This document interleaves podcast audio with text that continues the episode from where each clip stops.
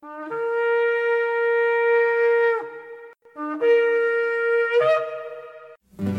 I've had enough of this world and its pleasures. I will arise and go forth to the house of my God. I will arise and go forth to the house of my Father. I will arise and go forth to the house of my God. House of my God.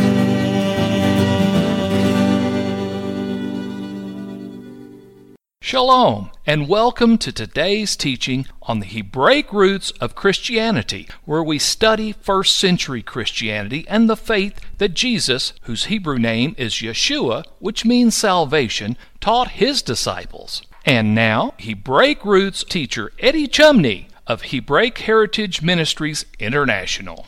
Shalom. I'm Eddie Chumney of Hebraic Heritage Ministries, and we welcome you to today's teaching on the subject Our Spiritual Journey from Egypt to the Promised Land. This is part three of the series. Given that Abraham is a type of the bride of Yeshua, and his life example is a blueprint of the spiritual journey of the bride, next we're going to see that after Abraham was declared righteous through his faith in Genesis chapter fifteen, verse six, Abraham grew in spiritual maturity by following the Torah. We can see this in Genesis chapter twenty-six, verse five, as it is written, "Because Abraham obeyed my voice, kept my charge, my commandments, my statutes, and my Torah." The bride of Yeshua loves him and his Torah with all her heart. In Psalm one nineteen, verse thirty-four, it is written, "Give me understanding, and I will keep your Torah. Yes, I shall observe it with my whole heart." Keeping the Torah with your whole heart is linked with obeying the greatest commandment, which Yeshua explained in Matthew chapter twenty-two, verse thirty-seven. After he was asked, "What is the greatest commandment in the Torah?" he replied by saying, "You shall love the Lord your God with all your heart, with all your soul, and with all your mind." In Yeshua, we are called to be spiritually mature. In Deuteronomy chapter eighteen, verse thirteen, it is written, "You shall be perfect Tamim with the Lord your God." In Psalm eighteen, verse twenty-five, it is written, "With the merciful you will show yourself merciful, and with the upright," or the Tamim person, "you will show yourself to be spiritually mature unto them," or as it's translated here in Psalm eighteen, verse twenty-five, "upright." So given that the bride of Yeshua is called to love him, follow his Torah, and grow to spiritual maturity, and that we see that the Hebrew word tamim means without blemish, without fault, Paul is making a reference to this in Ephesians chapter one, verse four, as it is written, "According as he has chosen us in him before the foundation of the world, that we should be holy and without blame before him in love." And then Paul further explains in Ephesians chapter five, verse twenty-seven, that the bride of Yeshua will be holy and without blemish. In Ephesians chapter five, verse twenty-seven, it is written, that he might present it, he's ultimately referring to Yeshua's bride, to be a glorious people, not having spot or wrinkle or any such thing, but that it or she should be holy and without blemish. So what is the process in growing and walking in spiritual maturity? It begins by having faith or trust in God and believing his promises. So let's see this being played out in Abraham's life, as his life and his calling is given to us as instruction or a blueprint regarding the spiritual walk or journey of Yeshua's bride. In Genesis chapter twelve, verses one and two, it is written, "Now the Lord said to Abram, get you out of your country and from your kindred and from your father's house unto a land that I will show you." So from this we We can see that Abram is being called to leave that which he knows and that which he feels comfortable, represented by his country, his kindred, and his father's house. It also represents that which is known to him. So Abram is called to leave that which is known to him, and what is known to you, there's a sense of being comfortable with it, and now he's told to leave and to go someplace he's never been, to that which is unknown. So what's the purpose of this instruction? It's a test to see if Abram is willing to have faith and trust in God's instruction and in his calling. But in order to encourage Abram in the walk and in the journey, the God of Israel makes him a promise that will be the outcome of his faith, trust, and obedience unto the God of Israel. We find that promise in Genesis chapter twelve, verse two, as it is written, "And I will make of you a great nation, and I will bless you, and make your name great, and you shall be a blessing." Next, not only can we see the principle from Genesis chapter twelve, verse one, that he is being called out of what is known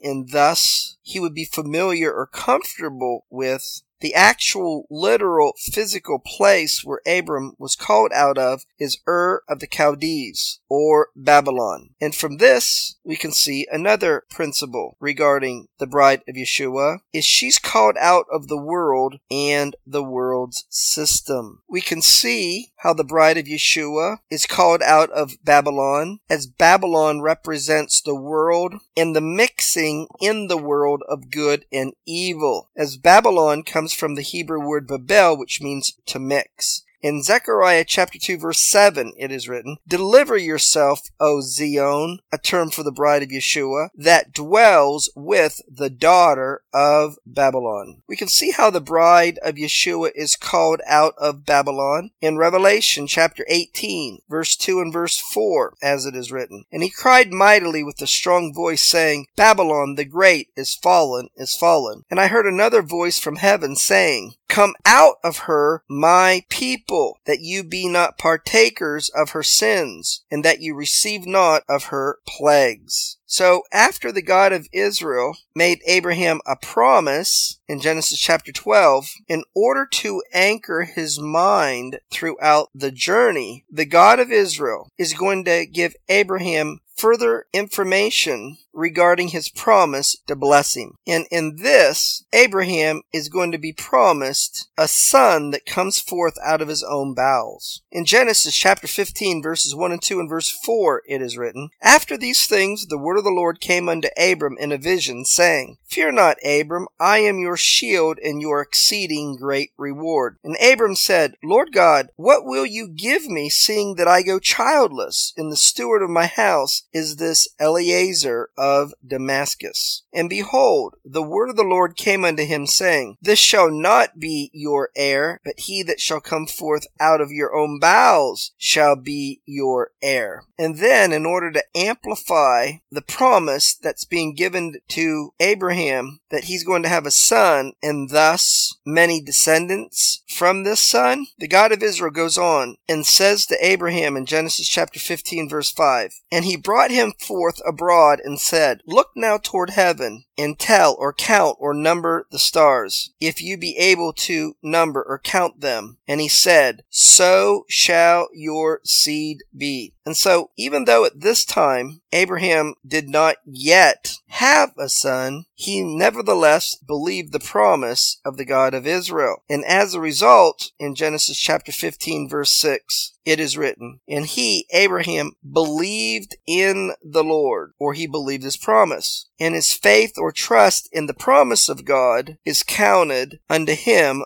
for righteousness." And the Hebrew word that was translated as believed in Genesis chapter fifteen, verse six, is the Hebrew word aman, which is the root of the Hebrew word emunah, which is often translated as faith, which is trust in the God of Israel. We can see, referring back to Genesis chapter fifteen, that Paul explained in Romans chapter four, verses one through three, how Abraham's faith or his trust that the promises that the God of Israel made to him would be fulfilled, and that this faith or trust was counted unto Abraham for righteousness, Paul explains by saying, "What shall we say then that Abraham our father has found as pertaining to the flesh? For if Abraham was justified through his own behavior independent of trust in the God of Israel, it would be based upon his merit. And as Paul explained that Abraham would have a glory unto himself, yet not unto God. But what says the Scripture? Abraham believed God, and his faith or trust in the promises of God was counted unto him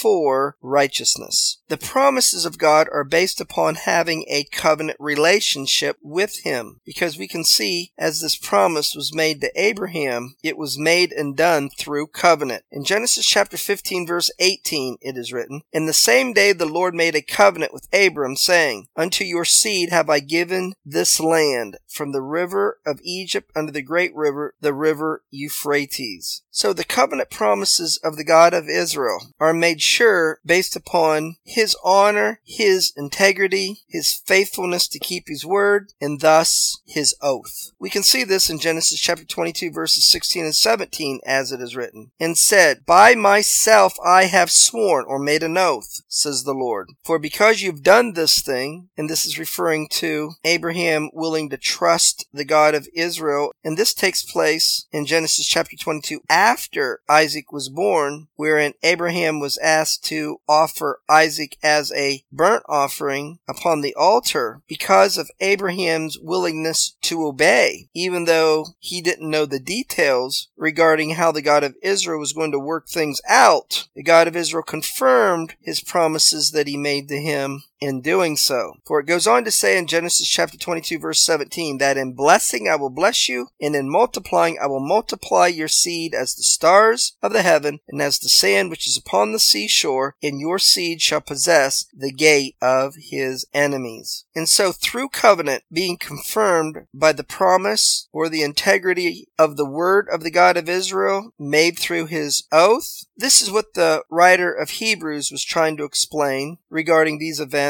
from Hebrews chapter six, verses thirteen and fourteen and verse sixteen, as it is written, "For when God made promise to Abraham, because he could swear by no greater, he swore by himself, saying, Surely, blessing I will bless you, and multiplying I will multiply you. For men verily swear by the greater, and an oath for confirmation is to them the end of all strife, or the end of all debate, or it's the end of all doubt whether the promise is going to be kept." So we see then, through Abraham's life and calling, that the bride of Yeshua is called out of the mixture of the world and its ways. She's called to put her faith, trust, and confidence in him and in his promises, and he is going to have a covenant relationship with her, and he's going to regard her faith and trust in his promises as righteousness. The application of this is through belief in Yeshua as the Messiah and through his shed blood when he died on the tree, wherein she would put her faith, trust, and confidence in him being her Savior and Lord. And as a result, her salvation is by and through his grace when she trusts and believes in him. And this is the blueprint for all believers in Yeshua as the Messiah, as Paul explained in Romans chapter four, verse sixteen. "Therefore, it is of faith, that it might be by grace, to the end that the promise might be sure to all the seed,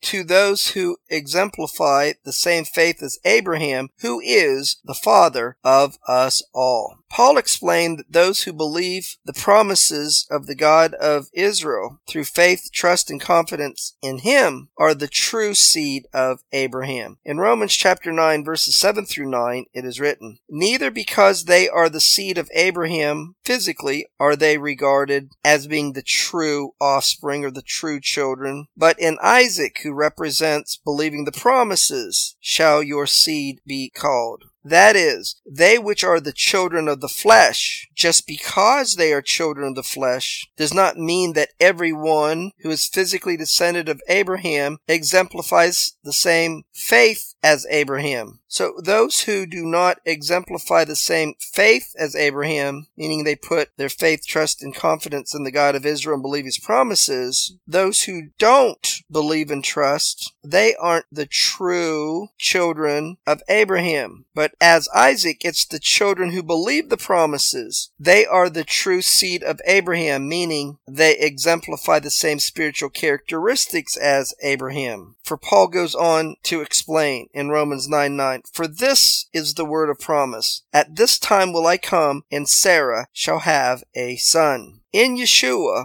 when we trust and believe his promises made to us, we are heirs of his covenant promises. We can see this in Hebrews chapter six, verse seventeen, as it is written, wherein God, willing more abundantly to show unto the heirs of promise the immutability of his counsel, that means he keeps his word, confirmed it by an oath. So we can see that believers in Yeshua are heirs of his promises when we trust and believe in those promises through the covenant relationship relationship we have in him, which comes by accepting him as our Savior and Lord, from Galatians chapter three verse twenty-nine, as it is written, and if you be Messiahs, if you believe that Yeshua is the Messiah and make him Savior and Lord of your life, then are you Abraham's seed and an heir according to the promise. So let's summarize this part of the teaching as in Yeshua creating the world because he desires to have a bride. Abraham is going to be a spiritual picture or blueprint for us regarding the spiritual characteristics of Yeshua's bride. So number one, Abraham's life and calling is a spiritual picture of the walk of the bride of Yeshua. Number two, the bride of Yeshua is called out of the mixed ways of the world, that is, of the world, its values, and its system. Number three, Yeshua has a covenant relationship with his bride. Of course, this would be expressed as a marriage relationship. Number four, the bride of Yeshua must believe the covenant promises that Yeshua makes to her. The primary promise is his promise of salvation unto her. Number five, the bride of Yeshua must be willing to obey and trust him with all all her heart.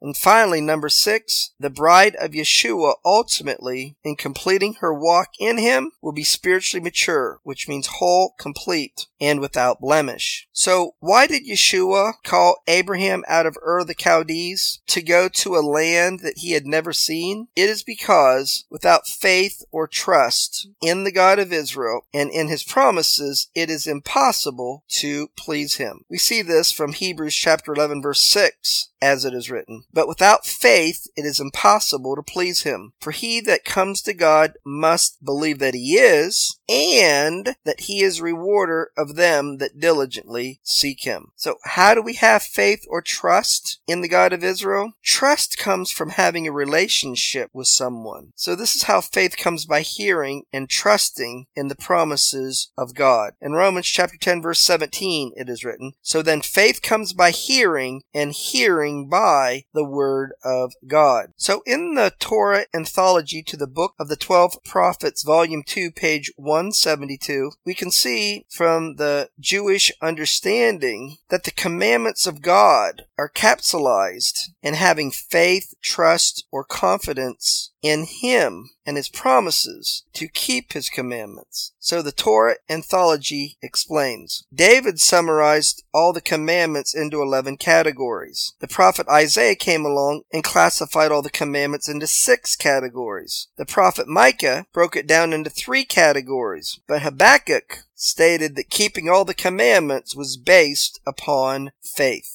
So given the Jewish understanding that all the commandments are based upon faith, Paul quotes from Habakkuk in Romans chapter one verse seventeen, where he explains, for therein is the righteousness of God revealed from faith to faith, as it is written, the just shall live by faith. So the Torah Anthology and Paul in Romans chapter one verse seventeen is quoting or making a reference to Habakkuk chapter two verse four, where at the end of the verse it says, the just shall live by faith. And the Hebrew word faith is emunah, and it not only means faith or trust, but it means to be faithful, firm, and steadfast. Paul explained that the weak in faith believe their natural circumstances when it contradicts with the promises of God. In Romans chapter four, verse nineteen, it is written, "And being not weak in faith, he considered not his own body." So the weak in faith considers your own body or your natural circumstances, being now dead, or the circumstances say one thing, but the promises of God say another. And as it related to Abraham, he and Sarah were past childbearing age. So Paul says of Abraham, when he was about a hundred years of age, he wasn't weak in faith because he considered not his own body, now dead, neither the deadness of Sarah's womb. So biblical faith and trust in believing the promises of God is doing so above, beyond, and over what your natural circumstances say to you when your natural circumstances contradict the promises of God. So this is why it says in Second Corinthians chapter five, verse seven, "For we walk by faith," that is trusting in the promises of God, "and not by sight," or our natural circumstances. Because the strong in faith trust and believe the God of Israel to fulfill his promises. So Paul says in Romans chapter four, verses twenty and twenty-one, regarding Abraham, that he staggered not at the promise of God through unbelief, but was strong in faith, giving glory to God, and being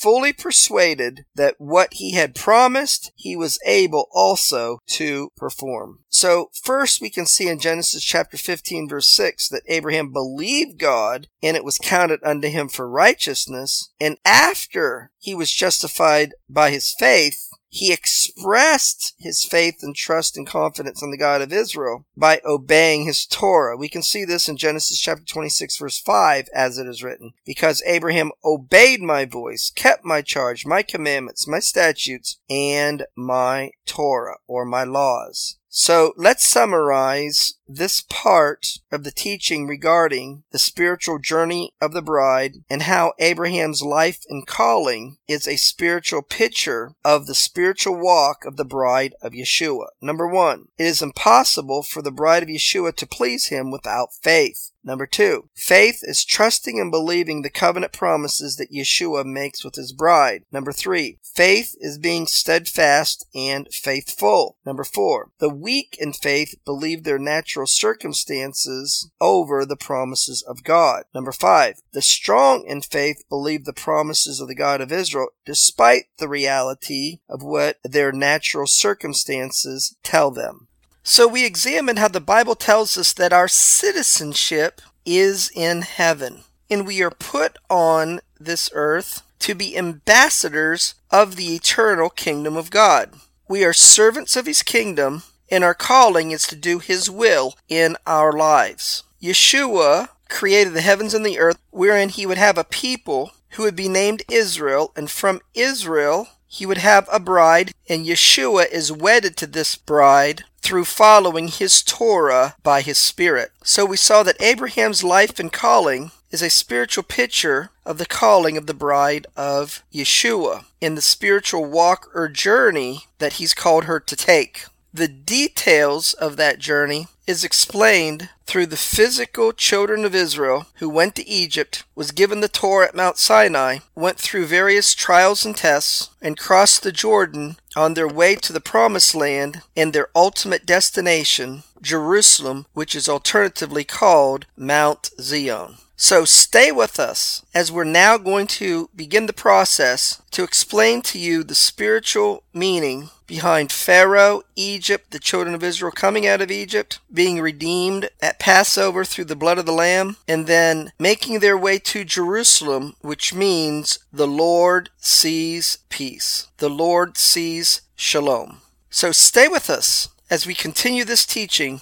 Well, that's going to conclude part three of the series on the subject, our spiritual journey from Egypt to the Promised Land. Shalom in Yeshua the Messiah. Amen. Thank you, Eddie. This is Stephen Morgan, and all of us here at Hebraic Heritage Ministries pray that you have enjoyed today's teaching. If you've been blessed, will you help us to share this message with others? Hebraic Heritage Ministries is supported by your generous financial gifts in order to help you in your studies and to help us share this message with others. We are offering today the D V D Yeshua the Lawgiver for free for a love gift of any amount to the ministry. Hebraic Heritage Ministries also offers a monthly discipleship program. If you are interested in starting a fellowship group in your area, let us know. We would like to help you. Please contact us for more details. Our website is hebroots dot org. That's H E B R O O T S dot O R G. We would like to hear from you. Please send us an email. Finally, in order to take advantage of today's free offer, please mention this product offer and please mail your love gift to Hebraic Heritage Ministries, P O. Box eighty-one, Strasburg, that's S T R A S B U R G, Ohio, four four six eight zero. Until next time, may Yeshua richly bless you.